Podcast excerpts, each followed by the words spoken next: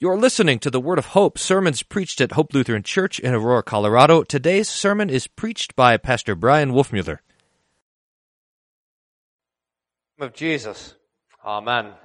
Dear saints of God, three mini sermons today. First, Thanksgiving, then the second coming, then the five wise and the five foolish virgins. First, a quick note about Thanksgiving. Uh, we, we, it's really quite stunning that we as a nation stopped in this last week to consider all of the things that we have to be thankful for, and it's good. We as Christians, in fact, have even more because we know that the Lord Jesus did not even spare His only begotten Son, but gave Him up for us all, and also together with Him gives us all things. Th- this means this means that everything that comes to us in our own lives comes to us from the hands of God who loves us, the hands of God who suffered and died for us.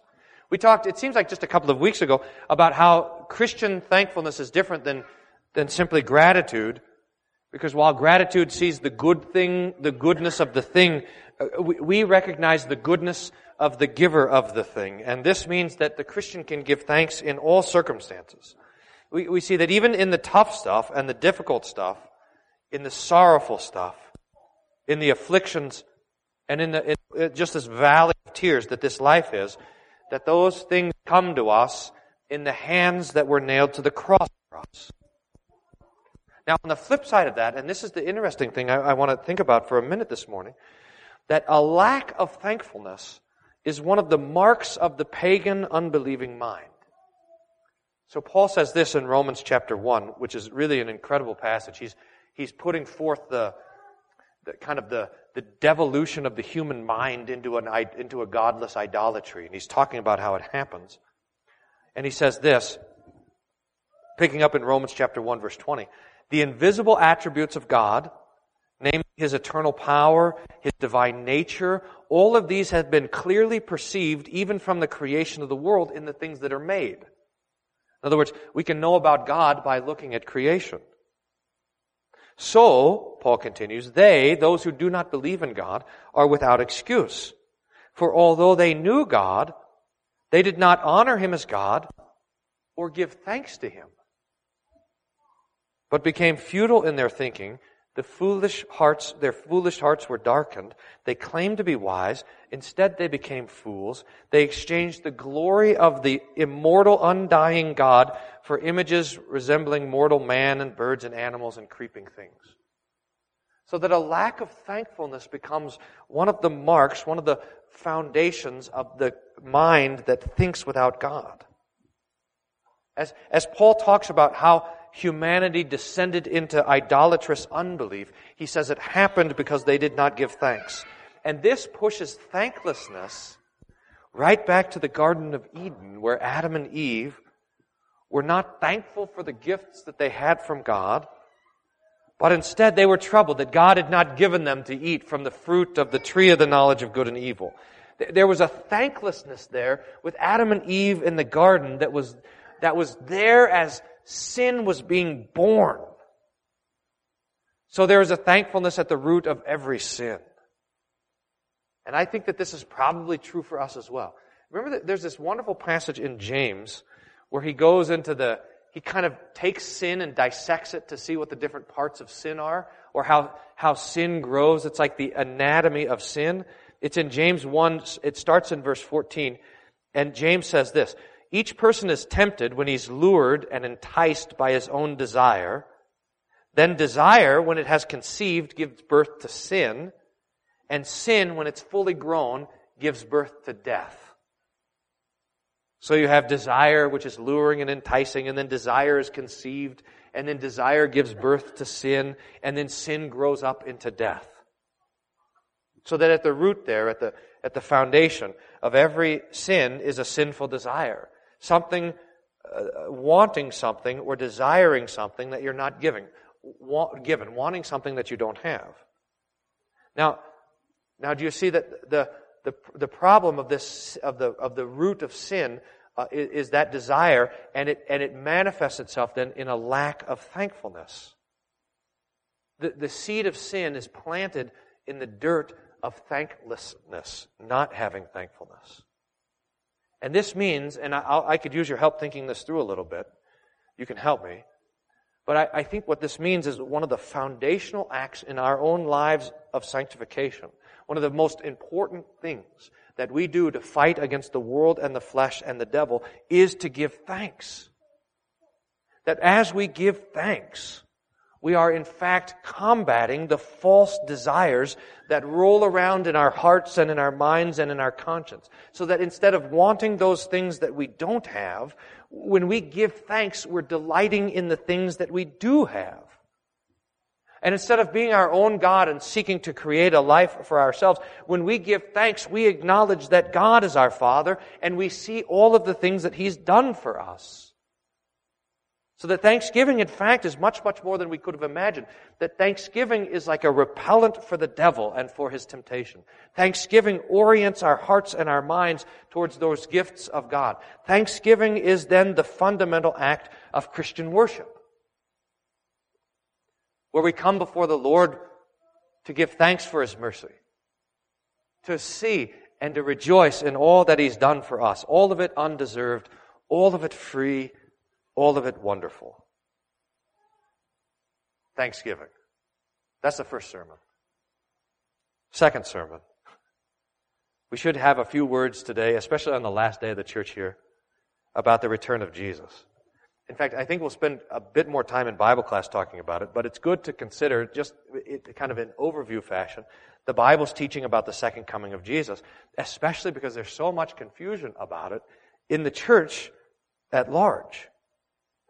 Now, I, I think there's a shift in the way that people think about the second coming as well. And so I'd be interested in, in how the conversations go with you guys and your neighbors and as you listen to people who are paying attention these, to these sorts of things. I think that, that people's minds are shifting when it comes to the second coming. But there's always this idea out there of teachers and preachers who are looking for various signs of the times.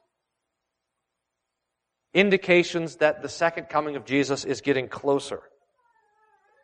They see the fulfillment of various biblical prophecies in the newspaper. You know, you've seen these guys. They're interpreting the, the, the New World Order uh, as a fulfillment of some prophecy in Ezekiel. Or, we, in fact, we had a tape to the door of the church a couple of weeks ago, a letter from a neighbor talking about how the RDIF chips are a sign of the end times. This is, this is all over us. These ideas that, that, that we can see all of these prophecies from Ezekiel or Revelation or Daniel unfolding and, and, and they become indicators that the end is coming. Now, this entire endeavor is wrong-headed. This is what we need to think about.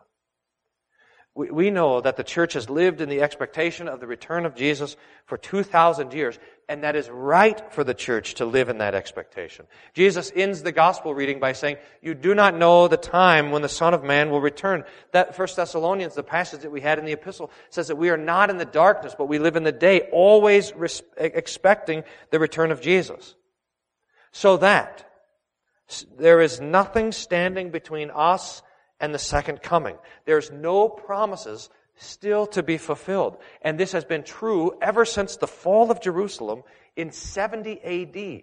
There have been no more promises to be fulfilled.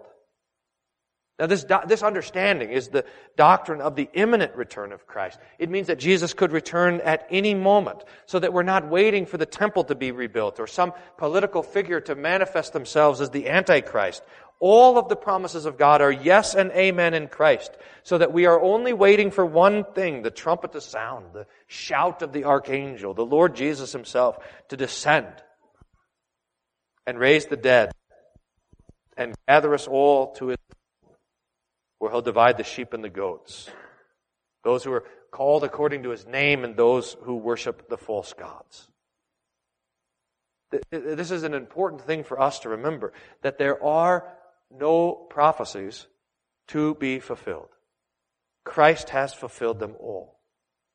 And this understanding helps us sort through all of the things that we hear about the last days or the end times. If someone comes along, for example, and tells us that certain people or certain events or certain technologies or whatever are fulfillments of biblical prophecy, we know that they are wrong. For we wait today with the same eager expectation that the saints of God who first believed wait in Thessalonica and Ephesus and Rome and wherever the church was being born. And not only that, not only are we waiting, but we are longing for that day. Looking for that day, hoping for that day, praying for that day that it will come. And this, I think, is the third sermon. That is the five wise and the five foolish of hope. Now, it's something that the Lord Jesus has gathered us together, gathered His people here today together, especially because He wants us to hear this parable and to be ready. Because there's a day that's coming when the door will be shut and those who are inside are inside the wedding feast, and those who are outside will be outside the wedding feast, and it will be that way into eternity. And so Jesus wants you to be inside.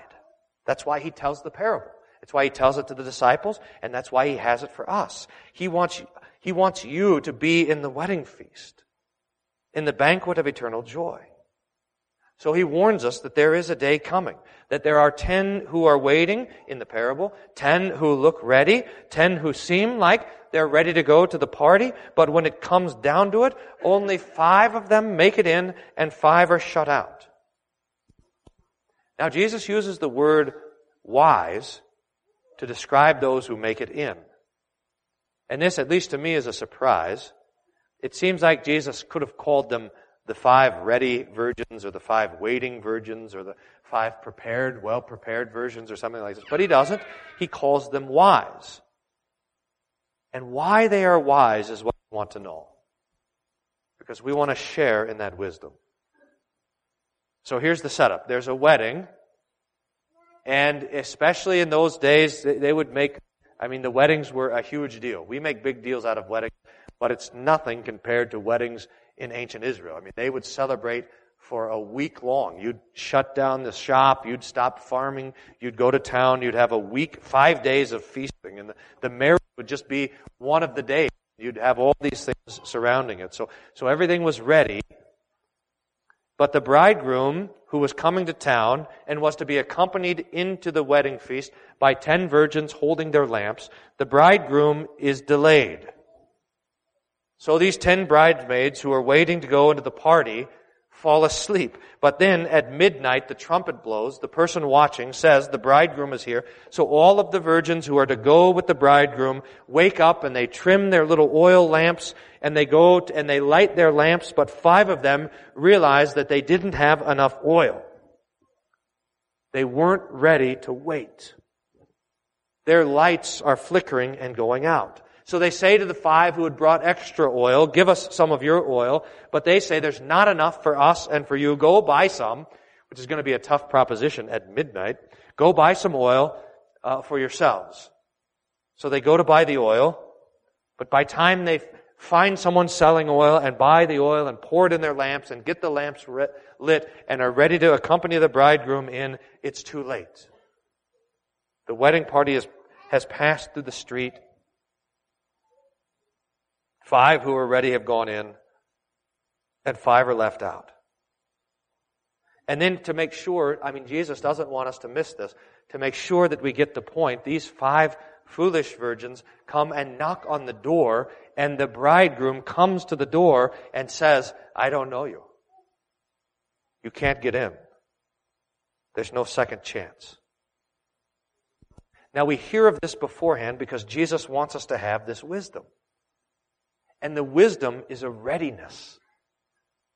A readiness to wait for Jesus for the long haul. A readiness, a, a, a willingness to stick through it. A, a willingness to suffer, to be rejected, to be troubled, to be patient, knowing that the bridegroom might come now or he might come years from now. There's a parallel, I think, in the, in the parable of the sower. Remember the parable of the sower. The sower goes out to sow the seed, and some falls on the path, and some on the rocks, and some on the, some on the weeds, and some on the good ground. And remember the seed that falls on the rocks. It says that that seed grew up quickly. In fact, probably quicker than the seed that fell on the good ground. But then the sun came out, and the sun beat down that, those plants so that they withered and they died. And Jesus says, as he's explaining that parable, that the sun was hardships. The sun was struggling. The sun was the temptations and troubles of this life. And that sun killed the plant. Now there's a mystery here for us to consider. Because if we, if we were just to watch this and watch the plant grow quickly and then watch the sun beat down the plant and you were to ask me, well, what was the problem? Why did that plant wither and why did it die? I would say, well, the sun is what killed the plant. But Jesus says, no, it's not the sun. It was the rocks in the soil. The plant died not because the sun was beating down on it, but the plant died because it didn't have roots. Because the, because the, because the plant wasn't ready for the heat of the summer sun. It grew quickly, but then shriveled, but it wasn't the sun's fault. If the plant would have had roots, it, think of it this, if the plant would have had deep roots, then the sun would have been a blessing for the plant. It would have made it grow even bigger. Now, now this is the thing that Jesus wants us to know, that we will live a life of suffering. But the suffering is not the problem. That's what Jesus is saying. The suffering is not the problem. It's what you can't see. It's the roots. That's the, the danger. It's the oil in the lamp. That's the risk. We will make it to eternal life not because the Lord Jesus will protect us from the difficulties of this life.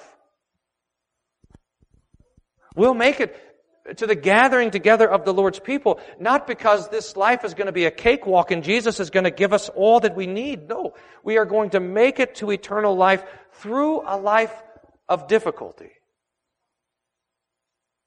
through a life of sorrow, through a life of sickness,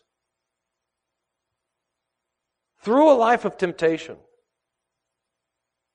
Jesus says, in this world you will have trouble. He promises it so that we shouldn't be surprised by it. In fact, that's how St. Peter preaches. He says, don't be surprised at the troubles and temptations that you're going through as though they're unique for you. You should know that they're going, that these things are happening throughout all the world.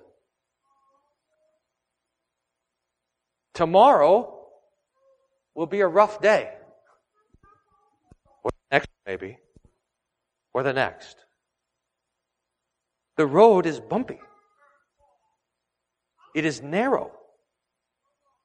It's difficult. Jesus did not say, take up your, take up your La-Z-Boy and follow me. but take up your cross. And the Christian life then is this cross shaped life.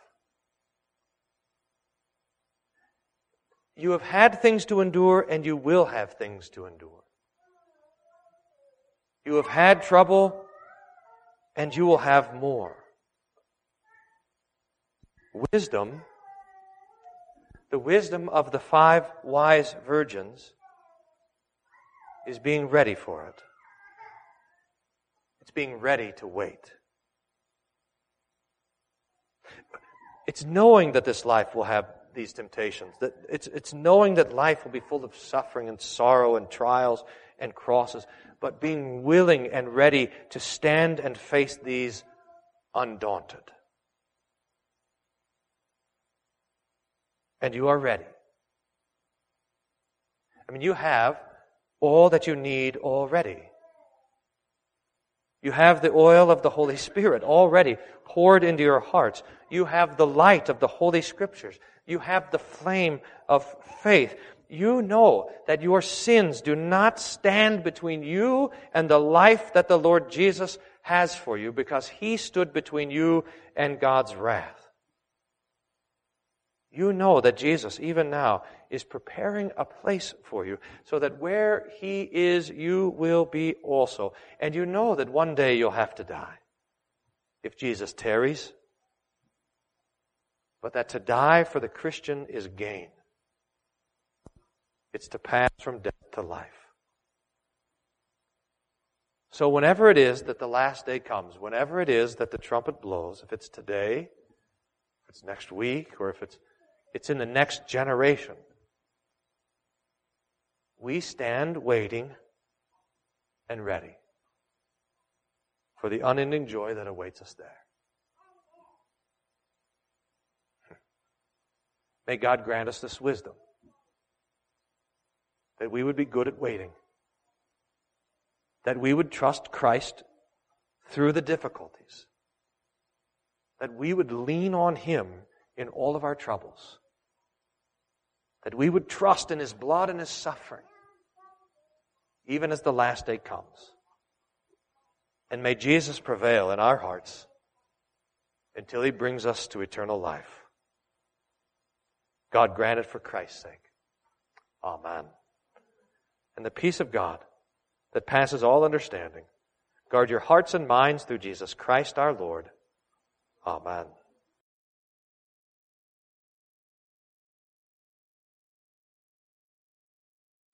Thank you for listening to the Word of Hope. We hope your time with us was one of joy and peace in hearing the Lord's Word and kindness. If you have questions about anything you heard on today's broadcast, please don't hesitate to contact us at office at hope-aurora.org or call the office at 303-364-7416. For more information about our congregation, for locations, service time, and schedule, please visit our website at www.hope-aurora.org. Thank you for listening to the Word of Hope.